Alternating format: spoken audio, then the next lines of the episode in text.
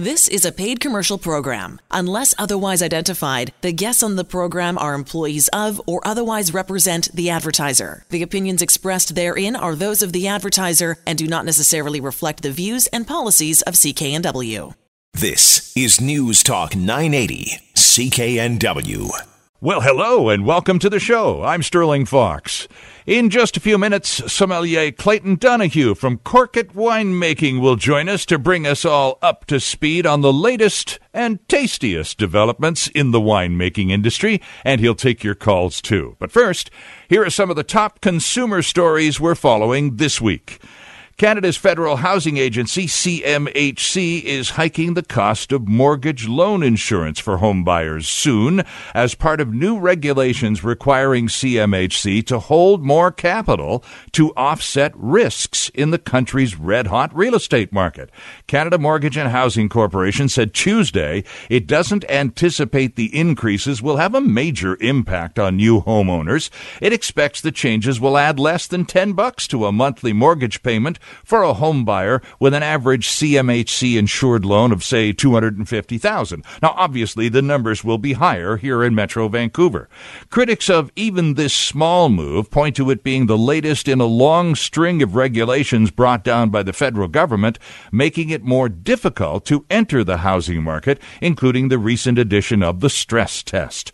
Well, it's all about curbing risk in the real estate market for CMHC, who, by the way, predicts both house sales and new housing starts will decline this year before stabilizing next year. Oh, and this new mortgage loan insurance increase kicks in March 17th. You'll have a double on St. Patrick's Day remembering that one.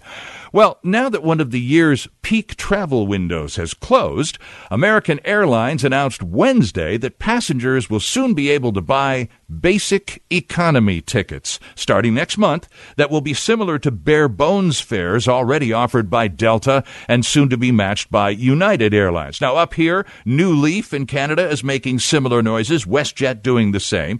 If you want to get the cheapest fare on American or United, you'll have to leave that rolling carry on bag at home. Passengers who pay basic economy rates on those carriers will be limited to one item that fits under their seat. No, not even wheeled bags that take up space in those overhead bins will be allowed. American didn't list prices for its version of basic economy, which will begin at 10 U.S. airports soon and then later be expanded nationwide. The idea behind the stripped down ticket is for the big guys to be able to better compete with discount airlines for travelers on a tight budget. Like many European carriers, companies like Spirit and Frontier go after those customers with cheap fares, and then they tack on fees for extras, including use of the overhead bins. So, if you buy a basic economy fare on American, you can expect this. No seat assignment when a ticket is purchased. No upgrades or changes allowed. You will be in the last group to board the plane unless you're already a high level member of their loyalty program or hold an American branded credit card. The deal is simple. Just bring a single carry on item that fits under the seat. Under the seat. Basic economy uh, customers who bring a big rolling bag to the gate for an American or United flight will get hit with a $25 check in fee. Oh, and a separate $25 handling charge. That's right. 50 bucks. Oh, we've seen this coming for quite a while. It's been around in bits and pieces for years all over the world. Basic economy, by the way, is also part of an airline strategy to boost revenue by slicing and dicing the cabin into several types of seats, a trend called segmentation. We'll have more on how that works and for whom on another show. This announcement this week brought smiles to many video gamers of all ages. The Nintendo Switch video game will be out in Japan starting March 3rd, the same date as its global rollout here in North America and Europe as well. The Japanese company promises this device will be packed with fun features of all of its past machines and more. The makers of Super Mario and Pokemon announced details of the Switch's release Friday in Tokyo. The console will sell for $299.99 in the States Retailers in Canada have the device listed at $399.99, and of course there'll be a bit of a price war when it all hits the shelves. This is an important move for Nintendo, who's had a few flat launches lately and has been playing catch up after consumers dumped older machines in favor of using smartphones and personal computers to play games. The company also faces powerful rival game machine offerings from Microsoft and Sony.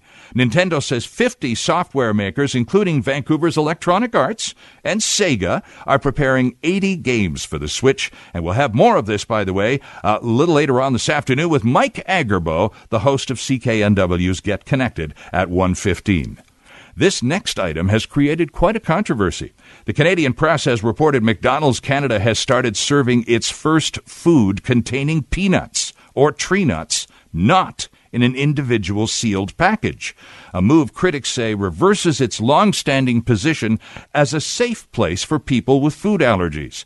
The company introduced a Skor McFlurry that contains chopped almonds in the pieces of a chocolate bar used to make the frozen treat. McDonald's said in a statement on its website that this means all of its other products may contain or come in contact with peanuts, tree nuts, or other allergens.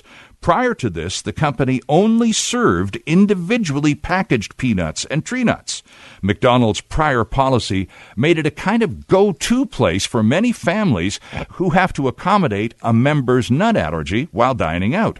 People like the Food Allergy Canada Alliance, a nonprofit organization that advocates on behalf of people with food allergies, say now it's unclear whether individuals with any food allergies, about two and a half million Canadians, by the way, will be able to eat at that restaurant because of the company's overarching statement that encompasses all other allergens.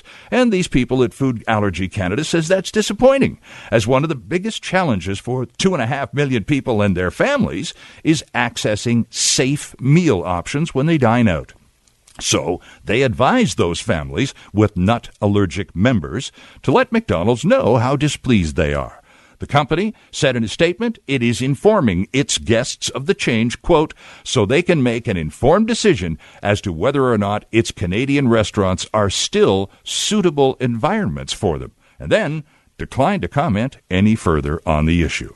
Those are some of the stories we're following this week. We'll look at a couple more later. We'll also have a steel report, and today, Linda talks umbrellas. And in just a very few moments, you'll meet Clayton Donahue, our winemaker, and we'll take your calls as well, right here on Vancouver Consumer on News Talk 980 CKNW.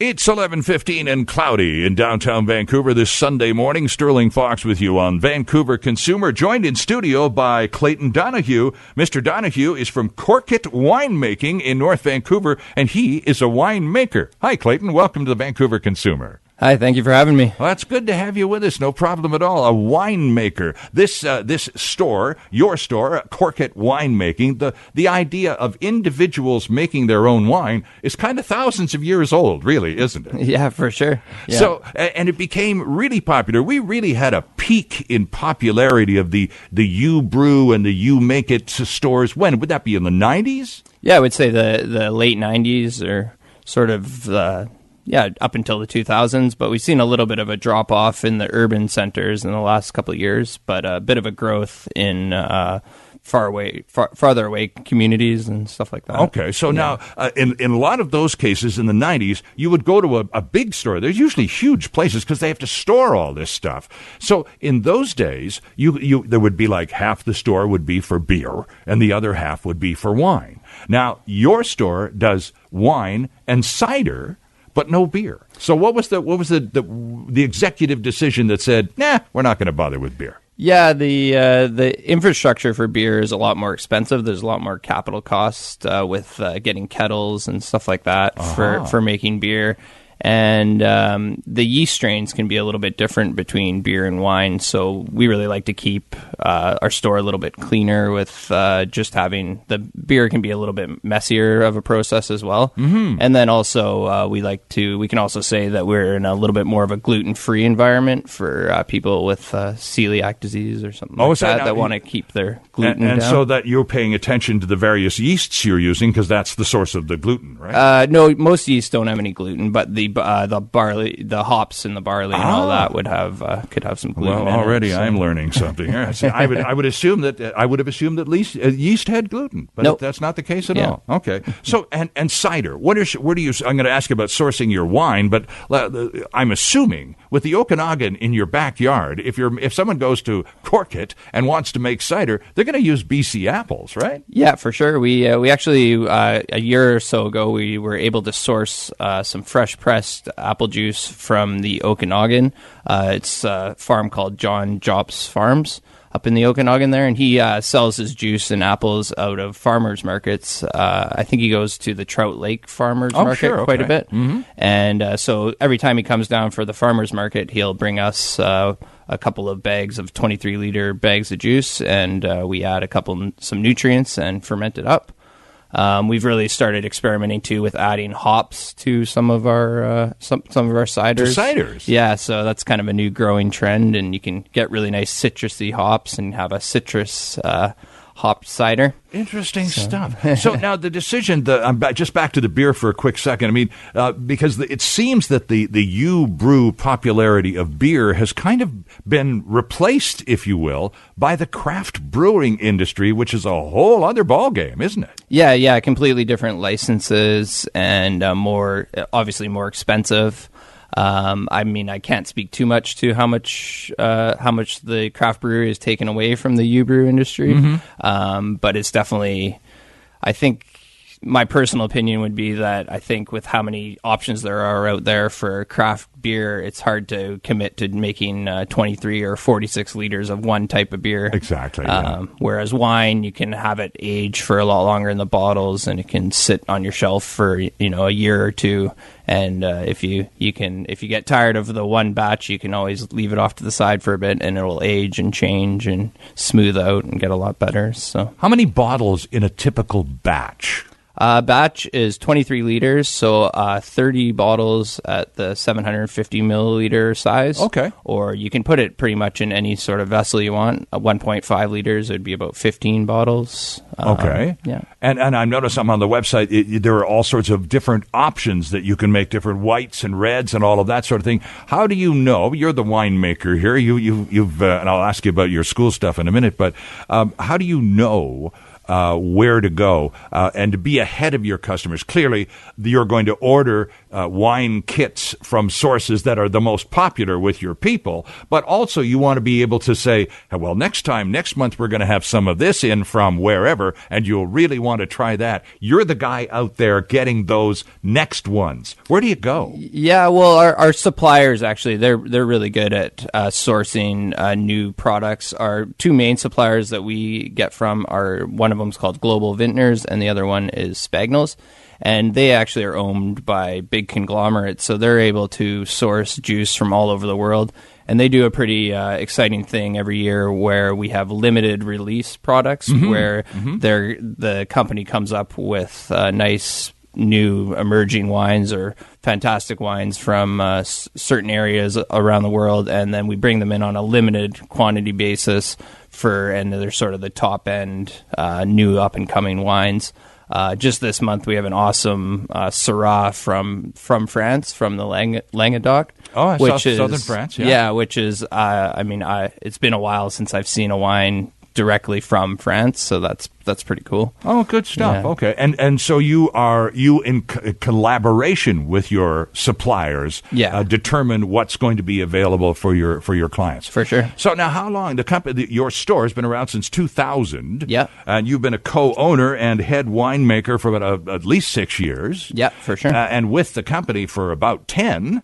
So how ta- how about popularity wise? It's uh, in a in a, a pretty high uh, area of, of uh, North Vancouver, a lo- high traffic area of North Vancouver. Yeah, how's for sure. business? And, and in terms of popularity, uh, two two questions here: How's business, and what do people like most?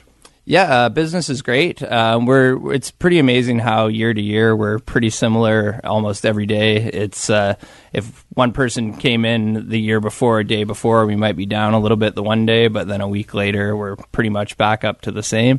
And uh, we, our, my business is located in the Lower Lynn, uh, Seymour area of North Vancouver, just over Second Narrows. So that's a really up and coming area. Exactly. They're, they're building tons of high rises there and stuff. So we're pretty excited about that. And It's nice when they move uh, large numbers of customers right next door to your business. That, that's Yes, kind of handy, isn't it? Yeah, for sure. Yeah. So now, what do people like most? What are what are uh, Vancouverites most partial to when they have a chance to to create a batch of their own wine? Yeah, I mean it's it's all over the board. I would say ev every, most people are looking for a big, full-bodied, uh, I would say chewy red that uh, has lots of flavor and lots of tannin to it. And uh, so something like an Amarone um, wine is seems to be very popular. Uh, Cabernet is always very popular. Um, and then in the white wine side of things, uh, Pinot Grigio seems to be the go-to. It's sort of nice, easy drinking, not too not too dry, not too sweet, just sort of a nice crowd pleaser, I would say. And, and so, is it is it all about price, Clayton? Is that is that why people do this? You brew your own wine stuff rather than just going down to the liquor store or the corner store and, and getting a bottle. Is it about price, or is it about the fact that you can actually because you don't have to just take it out of the box and make it according to the instructions. You can actually personalize it. Is that the attraction? Yeah, I would say that's that's definitely a lot of the attraction. Uh, price is definitely a big point for sure. Sure. Um, sometimes I describe to people that you know if you can consume a seven dollar or a five dollar bottle of wine throughout the week, you won't feel as bad when you go and buy that fifty dollar bottle of wine at the uh, at the liquor store. But yeah, also we can definitely uh, personalize wines quite a bit. Uh, you can add more oak to the wine. You can add berries to the wine. Uh, around uh, blackberry season in the summer, actually, we get very uh, busy with people that pick their own blackberries and bring in blackberries, and we add them. I, my personal favorite is to add them to a Merlot. And you get a nice blackberry nuance with uh, the Merlot wine in the background, and uh, people seem to really enjoy that. Boost up the alcohol uh, content a little bit, and uh, you just get a little more flavor out of the wine for sure. Now, when just speaking of alcohol content, and I don't know the answer to this question because uh, at the liquor store, for example, when you, you see a bottle of wine, it usually says something like 12% alcohol by volume or whatever.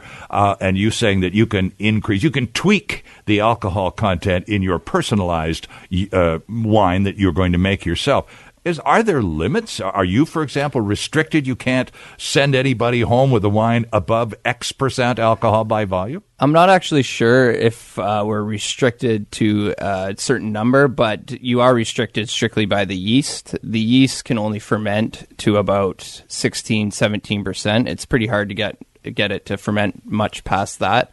Uh, so you're sort of it, as much sugar that you have, it's going to ferment to as high as it can go, and then it's just going to stay sweet. So there is a bit of a balance there that if you don't want a sweet wine, you have to make sure you don't add too much sugar and try and get too high of an alcohol content. But usually, uh, the yeast that we use is uh, champagne yeast, and it's it can ferment up to about eighteen percent before the alcohol actually starts killing the yeast, and, Ah, it, and it can't ferment anymore. So, do most people go for kind of a high test option if they have a chance to, to no, gauge? No, no, most people because you do want a balance. You don't want your wine to be too hot. Right. Um, it it would you know you'd start getting off flavors if you're trying to ferment too high and stuff like that. So I would say most people stick with what the kits come with. There's certain kits that have a higher alcohol content. Like Right. a big fuller body red's going to have more alcohol for Is sure. it seasonal? For example, now in the wintertime, are people more likely to make red wine? And then as the seasons change and we get into summertime, they'll they'll go for more batches of white because it's a more popular seasonal thing? Yeah, it's it's a it's a little bit off though because we do try and encourage people to let their wine age at their house in the bottles for for a couple of months. So mm-hmm. it is you do really kind of want to be making your big red wines for the winter in the summer technically and be bottling them almost now would be the time when you want to be starting your big full-bodied reds and bottling them in the next couple of months For next then- winter. for next winter yeah so it's a bit of a planning ahead kind of thing or now uh, with with white wine it doesn't need to age quite as long so definitely now is a good time to be making white wine as well and then cider cider is always good year round i would say Cider's always good. I'm not going to fight you on that one, that's Yeah. for sure. Our guest in studio is a winemaker. His name is Clayton Donahue. He's from Corkit Winemaking, and, well, you have a chance to ask a winemaker wine questions. Let's open up those phone lines 604 280 9898. Again, 604 280 9898. Your calls to Clayton Donahue from Corkit Winemaking when we return on Vancouver Consumer. Welcome back to the show. Sterling Fox with you this Sunday morning, joined in studio by Clayton Donahue from Corkit Winemaking in North Vancouver. Clayton is co-owner of this business. He is also the head winemaker or vintner. I should describe your profession properly, shouldn't I? Uh, you're you're in a part of North Vancouver. You're right near uh, Park and Tilford, just across the river from them, and in an area that's featuring. You've got a distillery as a next Yeah. door neighbor. There's a couple of craft breweries. So this is a part of North Vancouver that's going through a, a bit of a revitalization right now. Yeah, for sure. And uh, we like to to kind of be on the forefront of it. So we're trying to sort of craft the community and the up and coming area around there. And uh, with all the high rises coming in, and yeah, there's an awesome distillery, Sons of Vancouver, next to us there, right beside us actually. That they moved in a couple of years ago, and they've just really helped the area grow. And Bridge Brewing is just another block away. And uh, there's Moja Coffee, and so the area is really becoming a nice area to ride your bike around and stop at different areas and go down to uh, and then go for a movie at Park and Tilford after or something like that. That's right. Lots of uh, new businesses run by young entrepreneurs. Yeah, for sure. Yeah, the Sons of Vancouver's guy, uh, Richard and James, they're both really young, uh, 24, 25, I Oh, my, believe. yeah. And uh, yeah, they're uh, they're great neighbors to have, and uh, really fun having sort of a young entrepreneur feeling around around the area for sure. Oh, bet. Good energy, too, isn't it? Eh? Now, you talk about crafting community on the website. This is, uh, again, it's uh, any successful business usually is well integrated into its community. And you've got, uh, you got a few things that you do uh, combining. Go ahead, tell us how this happens, Clayton. Yoga and winemaking. Over to you, big guy. Yeah, well, uh, this was more of my uh, co-owner Melanie Gagnon's uh, sort of idea for sure. Um, she w- worked at a yoga studio uh, for a while before, and uh, yeah, she, you know, we we're only we're open eleven to seven, and the warehouse sits empty from after seven o'clock till the morning. So we were just looking for something to do and sort of fun thing to do. So uh, after we close at seven o'clock, uh, we have a teacher come in and uh, everybody rolls out their mats in the middle of the wine store. And uh, yeah, it's kind of a s- sort of uh, different atmosphere for doing yoga in. And uh, we just ask for donations, and uh, most of the donation goes to the teacher. so Right, right. that's. Uh, And, and are they well attended?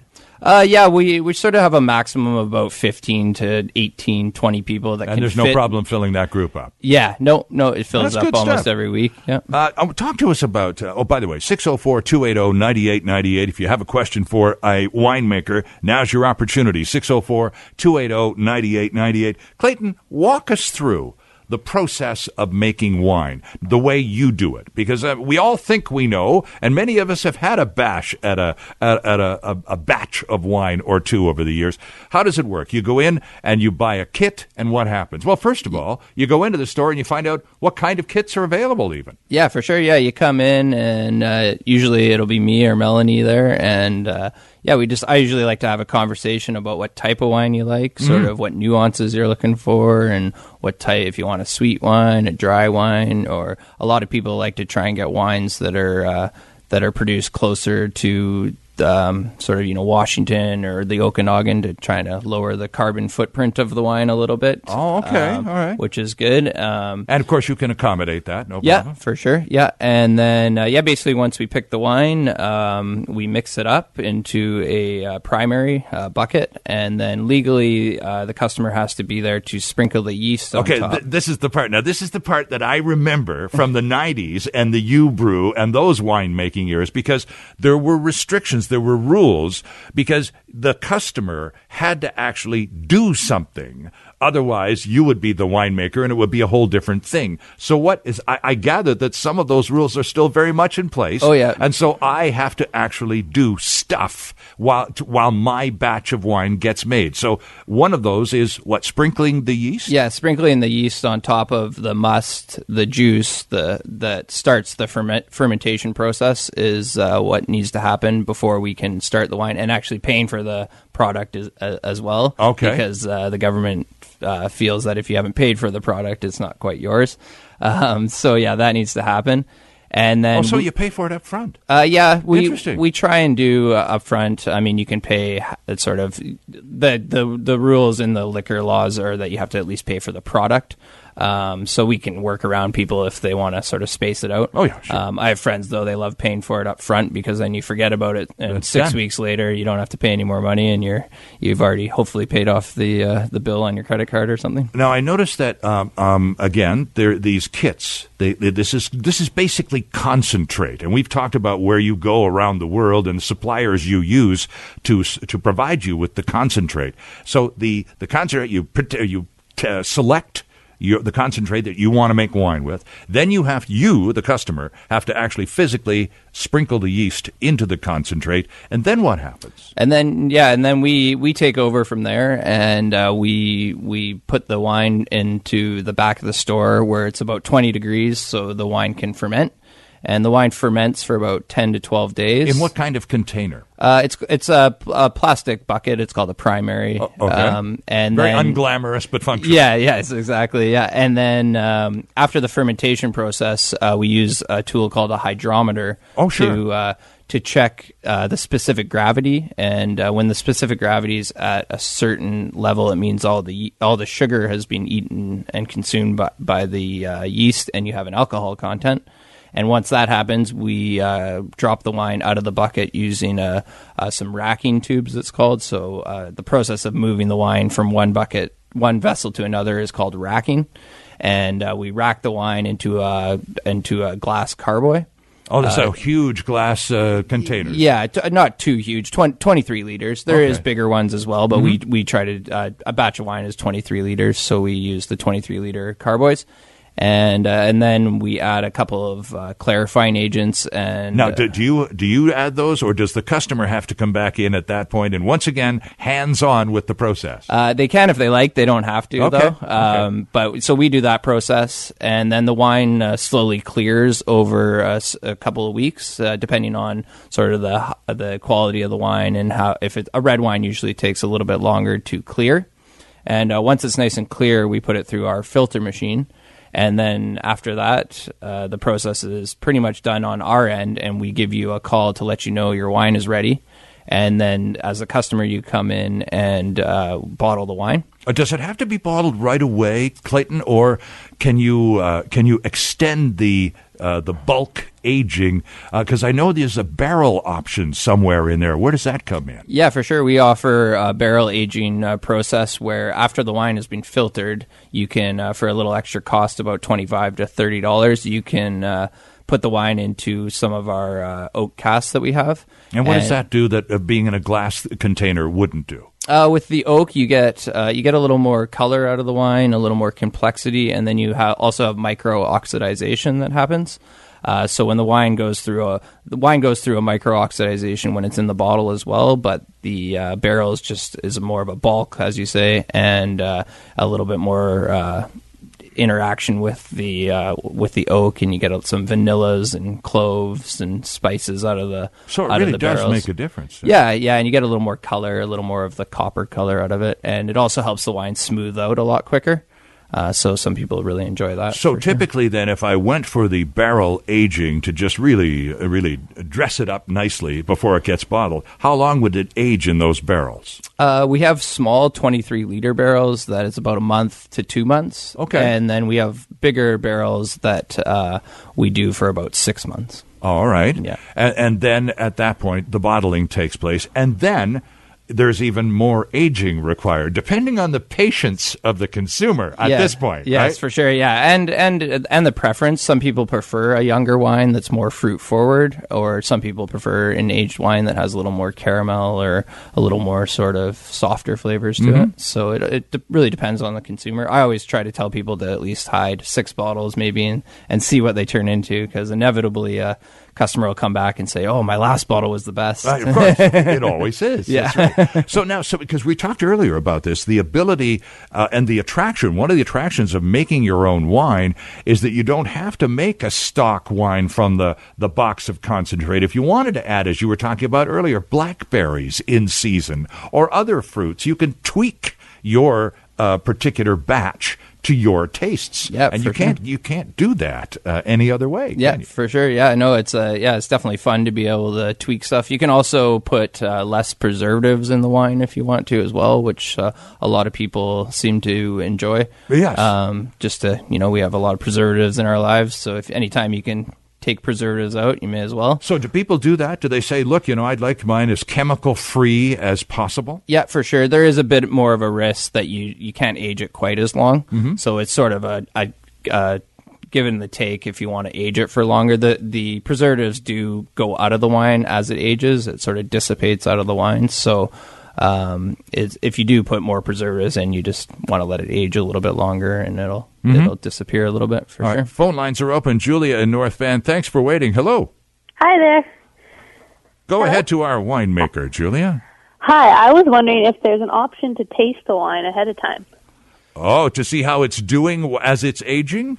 No, to just like the certain batches. If you if you wanted to taste one to know what your batch will taste like when you make it. Ah, that's a good question. Clayton, what's the deal? Yeah, so un- unfortunately, the government sort of ties our hands a little bit with that one. We're not uh, we're not actually We're al- back to those archaic U brew laws. Yes, exactly. Yeah, it would be it would be awesome if we were allowed to have a tasting room, and hopefully the uh, government will wise up eventually and let us do that. Um, But, the hoops the craft breweries had to dance through to get to that tasting room permission. Yeah, I mean, you sure. you sit there and watch your peers in the industry, and you know what kind of dance is ahead of you if you want to get that Yeah. tasting option in your store. For sure. Yeah. So right now at the moment we're not allowed to do tastings. We do um, I do offer my services personally that I will uh, will come to your house if you'd like to host a uh, little bit of a wine tasting. I can bring a couple bottles and some Oh, pairings. well, there you go, Julia. So there is. It's not. It's not completely diving into an unknown uh, quantity here. You can. You can have a chat with the winemaker. Yeah, and I'll just bring my own personal wine and we can uh, That's have- representative of the, the the kits that you have at the yeah, store. exactly. And we just offer that as uh, it's a free service. If you just email us or give us a call, and we just uh, work work out a time to uh, to come by your house, and you can you know you can pair it as a good start to a party or something like that. Or Well, we have, there's nothing uh, wrong with having a few friends over and having a taste, uh, a few tastes, uh, and and of course, uh, making all aiming to that big executive decision of well, which which type shall we make first? For sure, and we do have a a hundred percent guarantee because we're not allowed to offer uh, tasters. So if you do come in to bottle your wine and you try it and you just wasn't what you're expecting, we can always uh, switch it to something else or or give you your money back. My. um, we you know it's a pretty big uh, step to ask somebody to give you two hundred dollars without trying the product. Before Well, it is. goes, it is. I mean, it's a fair question from Julia, and thanks for it. I'm just looking at uh, the, you have four, five, six, and eight week wine window options. I'm thinking, what? why? Tell us why. Uh, well, the the there's four week wines are sort of the the less expensive wines. Um, they have they they ferment they ferment at the same rate, but they clear a lot quicker and a little bit lighter in body, more of your easy drinking. Just um, you know, not as chewy. You don't need food with it per se. Um, and then the longer term wines just have a little bit more juice and a little more tannin, so they take a little longer to clear. Um, and then the yeah. So, but I would say the longer wines definitely need a little bit more time in the bottle to age as well. They sort of have a structure that they're a little bit more unbalanced when you bottle them, and they need a little bit more time in the bottle to age. So, Okay, because of the short process up the front, the the, the trade off would be more aging time in the bottle at the backside of the of the production. thing, Yeah, right? for Okay. sure. Yeah. Um, cost has always been an attraction for the U brew and the U winemaking industry. Um, what would a, a bottle per bottle? You said a batch of, of, of wine is 30 bottles of the 750 milliliter wine bottles that we all know. So you make a batch of 30 of 30 bottles. Uh, What would the cost of the top end of the, of the most expensive kit you've got in the place? What would the per bottle cost roughly average out to? yeah, so our most expensive is our eight week kits, and then if you put it into our big barrel, it's With about the oak barrel, the aging, Yeah. add add that on. add too. that on for Okay. sure. It would be uh, about two hundred and eighty dollars. So you're looking at a, about nine dollars a bottle. Just uh, yeah, just over, just under nine dollars a bottle. And and what would the equivalent quality wine, a bottle of it, cost at the liquor store, just for comparison purposes? Because I know this is a huge attraction for people who make their own wine. Yeah, for Come sure. on, man, it's really Yeah, I would I would uh, equate it to you know a fifteen to twenty dollar bottle of wine at the Okay. liquor store. So half Uh, price, basically. right? Yeah, yeah, for sure. So you know, you buy thirty bottles of wine. By the time you consume that, you've saved three hundred dollars or Right. so. You know, right? Interesting stuff, and had a lot of fun in the process. exactly. So that's uh, in terms of organizing things. You're suggesting that, for example, if you're going to try this for the first time, you might want to, for example, in January, maybe look at something a white for the spring and summer that you could have ready by March or maybe uh, May or June. That would be this would be a good time for the the, the summer batch right now. for sure, yeah, and, and the high end reds should also be. You should be worried. Should Be thinking about them for next winter. Yeah, for sure. Um, I I have a friend. He said that you should always have about 400 bottles in your in your house, so Oh, you really? can always have them on on rotation, right? So, but yeah, now is definitely the time to start your whites for the summer for sure, and your reds uh, in the next month or so. Uh, and, and with the limited uh, release products that we have, that's sort of the idea. as they come out with them now to sort of get get all your wine started now for the rest of the year. Well, typically January is a slow time in a lot of industries and for a lot of businesses. But in your business, I would think it would be the opposite. January is a time when anybody who has any money left after Christmas is going, well, let's let's get some wine organized here. Yeah, for sure. Or if you want to save money over the next couple of months and not spend money at the liquor store, it's a great way to to save money as well. But yeah, we're we're pretty steady all the way. I would we're steady pretty much all year. Uh, our slowest time is sort of end of August, beginning of September, just with everybody away on holidays Sure. and kids out of school and stuff like that. But it's it seems it usually takes a week once the kids are back in school and the parents need their wine, so they, uh, they come, and- come and right. start their batch. Everything's back to normal. Break Yeah. out the wine. Uh, you've got. A, I know that uh, you've got a first time uh, first time customer walks in and gets what twenty five bucks off a batch or a free bu- bu- a bunch of wine bottles. What's the deal? Yeah, we do uh, twenty five dollars off, or or a free batch of bottles. So thirty bottles. Uh, the bottles we sell for about a dollar a bottle. So you save about thirty dollars if you get the bottles. But that's more just to encourage people to make the process as easy as possible. Um, we also do have. Um, we have a little bit. We try to invest a lot into our equipment, so we have uh, really nice bottle bottle washing equipment. So if you do have your own bottles and you bring in your bottles, we have a nice automated. Uh, you just load up the rack and put it in. It's and you can do custom labeling and all that. Stuff. Oh stuff, yeah, we have custom labels. Yeah, people love making custom Oh, labels that's for their the fun, for isn't it? weddings and uh, you know just joke labels and everything Sure. like that. So Oh, good deal. Well, it's been great having you come by. I, I hope that uh, 2017 is as consistently successful for you as the previous 15 have been. It's great to meet you, and um, uh, thanks so much. Oh, Facebook page. Tell us about that because this is where you learn about the yoga nights and all the rest of that stuff. yeah, right? if you want to, uh, d- if you sign up for, on our Facebook, it's uh, Corkit Winemaking on Facebook there. And uh, you can sign up, and we that's where we try and get most of our information out to uh, the community and what's going on. Uh, we also have an email that you can sign up on our website if you want to s- receive emails from us with specials and everything like that. But Facebook is definitely the the go to for communicating with all of our great customers and our community. All right, and the web, uh, the, the home base website is corkitwinemaking.com. Co-owner and head winemaker from Corkit is Clayton Donahue. Thanks for coming by and joining us on Vancouver Consumer. Some interesting uh, information there. I I know I've learned some. Yeah, thanks for having me. My pleasure. Back with more right after this. Vancouver's News, Vancouver's Talk. This is News Talk 980, CKNW. The proceeding was a paid commercial program. Unless otherwise identified, the guests on the program are employees of or otherwise represent the advertiser. The opinions expressed therein are those of the advertiser and do not necessarily reflect the views and policies of CKNW.